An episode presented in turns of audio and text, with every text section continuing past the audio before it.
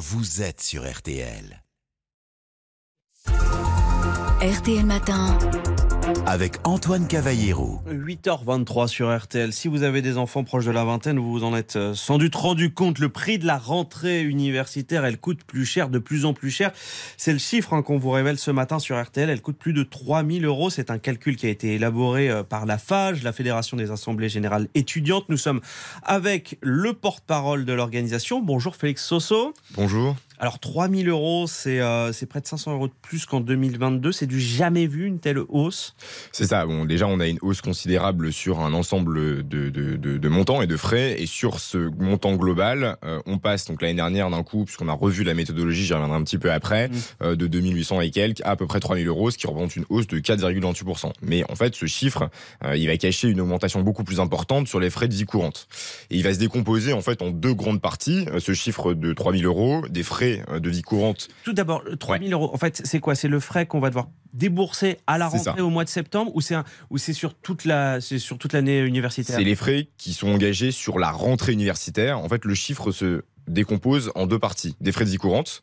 Donc en fait, ça va être les frais de vie courante engagés dès le début, puisque bah, en mois de septembre, il faut payer le loyer, il faut payer aussi des frais d'alimentation. Le loyer, on le paye tous les mois. Bien sûr. La nourriture, on la paye tous les mois. Oui, c'est pour ça qu'en fait, ce, ce, chiffre, ce frais de vie courante, ils vont, ils vont aussi se répercuter tous les mois, mais à la rentrée, il faut bien aussi qu'on les paye. il y a aussi des frais de rentrée spécifiques, donc des frais qui sont plutôt inhérents aux frais au droit d'inscription, à la CVEC, e euh, aussi au dépôt de garantie, enfin l'ensemble. CVEC, peut-être. Pardon, euh, les contributions des étudiants et campus, c'est les 100 euros qu'on paye en début d'année euh, pour avoir accès aux services étudiants et pour aussi payer pour la vie et si vous voulez, euh, donc il y a un ensemble de frais qui sont spécifiques à la rentrée et aussi des frais qu'on va payer toute l'année, qu'on nomme les frais de vie courante.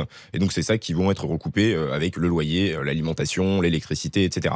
Et en fait, ce chiffre-là de 3000 euros, il comprend le premier mois donc de vie courante, même si mmh. ça, ça va se répercuter toute l'année, mmh. et tous les frais qui sont engagés spécifiquement à la rentrée, donc comme je l'ai dit, les droits d'inscription, la CVEC, etc. Et alors, qu'est-ce qui augmente le plus là dans, ces frais de vie courante Alors, ce qui est intéressant, c'est quoi la, la, plus grosse hausse sur ce coup, c'est les frais de vie courante. On est à 9% d'augmentation quasiment sur tout, et donc ce qui va augmenter le plus au sein de ces frais de vie courante, c'est le loyer et l'alimentation. On sans grande surprise, malheureusement. Sur le loyer, on est à pareil quasiment 9% euh, d'augmentation. Euh, il y a des disparités entre les régions et euh, l'Île-de-France. Mais ce qu'il faut noter, c'est que c'est une hausse qu'on n'a quasiment jamais enregistrée sur cette, enfin, une hausse aussi importante de loyer. Et ça, c'est déjà pourtant le premier poste de dépense des étudiants. C'est-à-dire qu'actuellement, le taux d'effort, donc ce que dépense un étudiant sur son budget, c'est à 50% de loyer. Donc c'est-à-dire qu'un étudiant, la moitié de son budget va se consacrer au loyer, et là, ça va encore augmenter de 10%. Ensuite, les autres postes, c'est l'alimentation. L'alimentation, ça va être juste acheter de la nourriture pour pouvoir euh, se ouais, étudier dans les vraiment tout le monde, et les étudiants peut-être euh, qui sont plus fragiles, qui ont moins de revenus, euh, plus particulièrement. Bien sûr, puisque ce qui va être touché, l'inflation sur l'alimentation, ça va être particulièrement sur les produits de première nécessité. Donc les pâtes, le riz, et surtout sur les produits de premier prix, ce qui est bah, principalement le panier d'un étudiant. C'est ça, quand on a revu la méthodologie, nous on s'est axé là-dessus, on a pris un panier qui était plus proche de ce que consomment les étudiants, soit bah, malheureusement des produits premier prix et euh, de la nourriture qui n'est pas forcément celle qu'on va pouvoir acheter dans des, dans, des plutôt dans des surfaces un peu plus, un peu plus qualitatives. Quoi. Est-ce que dans vos chiffres, vous incluez les aides que peuvent toucher les étudiants, les bourses, les aides au logement? Alors, nous, on n'inclut pas les bourses pour la simple et bonne raison que le profil type d'étudiant qu'on a sur l'indicateur du coût de la rentrée, c'est un étudiant de 20 ans en licence qui est non boursier, et qui est décohabitant. Donc, en l'occurrence, ça concerne la grosse majorité des étudiants, trois quarts, hein, puisqu'il y en a à peu près une 20, un, un peu plus de 20%, un quart des étudiants euh, qui peuvent toucher des, enfin qui, qui touchent des bourses. Euh, ça fait que pour la grosse majorité, euh, ce profil-là est plus adapté. Qu'est-ce que ça engendre, toute cette inflation, ce, ce, prix de la vie qui, qui, augmente, ce coût de la vie qui augmente pour les, les étudiants? On, l'a entendu dans, dans, des reportages mm. euh, ici sur RTL, des, des, étudiants qui sont obligés de sauter des repas, qui sont obligés mm. d'aller euh, euh, dans des épiceries solidaires. C'est ce, que, c'est ce que vous entendez, vous? Ah oui, mais ça, c'est quasiment tous les jours, c'est quotidien. nous, on a un réseau d'épiceries sociales avec la FAGE. Donc, on tient des épiceries sociales sur une quarantaine de, d'épiceries sur tout le territoire.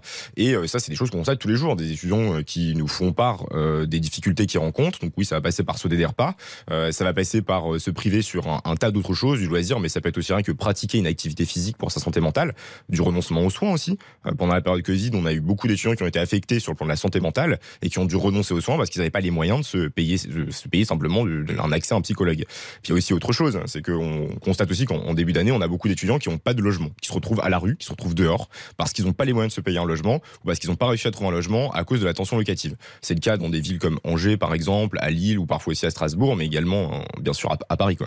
Et est-ce que ces étudiants ils sont obligés maintenant d'avoir un job à côté pour, pour pouvoir payer leurs études?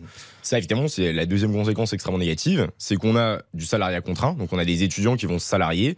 Euh, on sait que euh, au-delà de 16 heures par semaine, il y a un impact considérable sur les études. On a quasiment deux fois plus de chances d'échouer en licence, euh, ce qui fait qu'on a des étudiants qui, en plus d'être précaires, vont devoir avoir une, une, activité contrainte et aussi même très souvent, contracter des prêts étudiants euh, qui vont aussi se répercuter euh, sur bah, la santé mentale, la poursuite d'études, puisque quand on contracte un prêt, bon, c'est mon cas en l'occurrence, j'ai un prêt de 20 000 euros que je vais rembourser dans pas longtemps, bah, je vais être obligé de finir mes études euh, plus tôt, je vais être obligé de, penser directement à une insertion professionnelle, alors même que c'est pas le cas pour d'autres, et c'est aussi quelque chose qui va contraindre, comme l'a dit, les choix d'études et qui va aussi dissuader un certain nombre d'enfants qui sont issus plus de classes populaires de poursuivre des études d'enseignement supérieur, et donc ça, ça ne garantit pas l'égalité des chances et une bonne réussite aussi pour l'ensemble de la population. Dans votre enquête de la FAGE, Félix Soso, vous, vous dites que les aides dédiées aux étudiants ne sont, sont pas suffisantes. Euh, donc, on parle des APL, des bourses, des bourses pour, pour les études. Pourtant, le gouvernement a quand même mis de l'argent sur la table, hein, euh, quasiment 500 millions d'euros pour, pour limiter justement les coûts du logement, de la restauration. C'est pas assez? Effectivement, il y a 500 millions qui ont été mis sur la table. Alors, c'est une hausse historique. On n'a jamais connu ça sur le site de bourse, etc. Bon, ça, on l'a entendu. Je suppose que la ministre en a parlé aussi ce matin à, la radio. Euh, bon, ce qu'il faut voir, c'est que ces 500 millions, ils viennent rehausser le manque d'investissement depuis euh, la création quasiment du système de bourse et surtout ils viennent rattraper euh, l'écart qu'il y a dû à l'inflation qui a creusé en fait cet écart. Puisque vu que le barème n'a pas été revu depuis 20 ans euh, bah, actuellement les bourses sont délivrées sur le niveau de vie d'il y a 20 ans et qui a quand même un petit peu évolué hein. et de ce fait quand bien même on a rattrapé ça on n'a pas résolu le problème systémique de la, de la précarité étudiante. Bah, quand on a 25% des étudiants qui vivent sous le seuil de pauvreté qu'on a bah, tous les chiffres qu'on a donnés hein, des donc qu'est-ce que vous réclamez concrètement au gouvernement? Nous on veut une réforme qui se base sur trois principes l'universalité de l'aide sociale, l'universalisation, l'émancipation du foyer familial et la territorialisation. Je vais développer un petit peu. Sur l'émancipation, euh, ce qu'on demande, c'est que le montant de la bourse soit plus calculé sur euh, uniquement la déclaration fiscale des parents, qu'il soit plus rattaché fiscalement aux parents, parce que ça, ça n'a pas de sens. C'est qu'on soit émancipé et donc on ne dépende plus, enfin à la fois financièrement, mais aussi socialement, de la situation parentale. Ensuite, l'universalisation, c'est qu'on puisse intégrer beaucoup plus d'étudiants dans le système de bourse actuellement, qui n'est pas suffisamment protecteur. Actuellement, donc, on a à peu près 700 000 boursiers. Il faudrait augmenter euh, par étape, après un million, et ensuite on peut augmenter à plus. Et enfin, la territorialisation, c'est qu'il est temps aussi que le contexte et le bassin de vie, le contexte géographique, euh, puisse être intégré dans le calcul de l'aide sociale. On parle aussi des APL. Il faudrait aussi une réforme des APL parce qu'actuellement, c'est pas non plus suffisamment pris en compte. Mais sur la bourse, pour finir là-dessus, euh, et ben on a aussi des frais qui sont spécifiquement engagés pour les étudiants ultramarins, par exemple, ou pour les étudiants de certains territoires, Île-de-France, le coût de la vie en dehors du logement est aussi beaucoup plus cher. Donc il faut que le système de bourse puisse s'adapter selon ces trois principes. Merci Félix Soso. Merci d'avoir répondu aux questions de, de RTL Matin. Je rappelle que vous êtes le porte-parole de la FAL.